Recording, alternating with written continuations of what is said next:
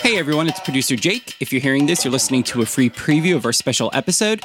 To hear the whole special and all our bonus content, including additional interviews and mini episodes, just go to our Substack, AmericanPrestigePod.com. Thanks.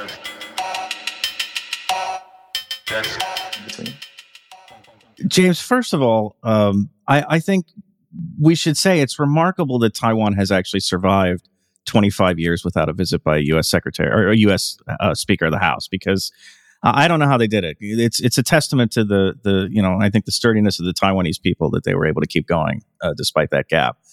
Um, but let's I mean let's talk about the the range of reactions.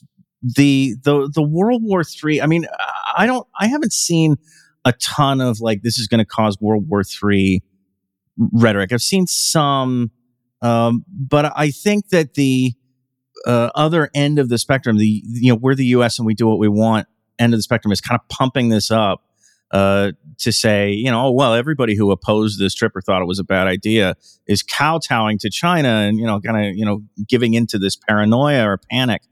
Um, what? How much of the the the extreme kind of this is a disaster, this is going to cause war uh, rhetoric have you encountered, and has it been from anybody who we could say is like a credible voice on on kind of Taiwan issues? Yeah. So um, I think part of that was panic at Beijing's initial public reaction, which is that they would fly PLA Air Force fighter jets to prevent Pelosi's plane from landing. Um, I think most credible Taiwan experts, China experts as well, believe that wasn't going to happen. That was kind of an empty threat.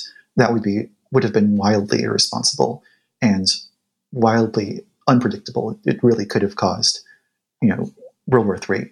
Um, for most credible Taiwan experts, um, I think they, they also fall into a spectrum. Some are, are more, you know, pro Pelosi should visit.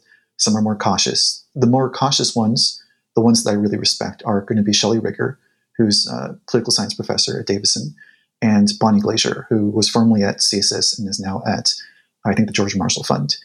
Um, they believe that the retaliation from Beijing outweighs the benefits that Pelosi's visit would bring to Taiwan. And I think that's accurate from if, if we consider the safety of Taiwan and we consider the retaliation that will come from Beijing, I think that is accurate. Um, but on the other end of the spectrum, people who are more pro Pelosi visit, I think that they're talking about this from a more normative perspective. And I think there's value in that too. We can talk about that too if you're interested. Yeah, let's talk about that. So we have to keep in mind, you know, we've talked about this before many, many times. Taiwan is a marginalized state. It's a, it's a, a state whose, whose sovereignty is contested. So it doesn't receive state visits from other leaders. Um, this is a visit that is is so rare. And what it does for the Taiwanese public is it gives a kind of reaffirmation. It's it, it, it's a, a, significant symbolic event to boost the morale of the Taiwanese people, and also it creates kind of new diplomatic norms. If the United States is willing to send their their third in line, whatever you consider Pelosi, an important elected official, then maybe it opens the door for other countries who might be willing to revise their you know whatever their one China policy is, and maybe to send their own elected leaders. And even though these kind of visits, I think they are largely performative, they're largely symbolic. They're not, you know, they're not going to negotiate in person to do something that they wouldn't, they couldn't do over the phone or through, you know, the the standard diplomatic means through AIT and through, you know, the the old diplomatic channels. Um, but nonetheless, I think that the the symbolic value should not be undervalued let's start with the the bad news side of this and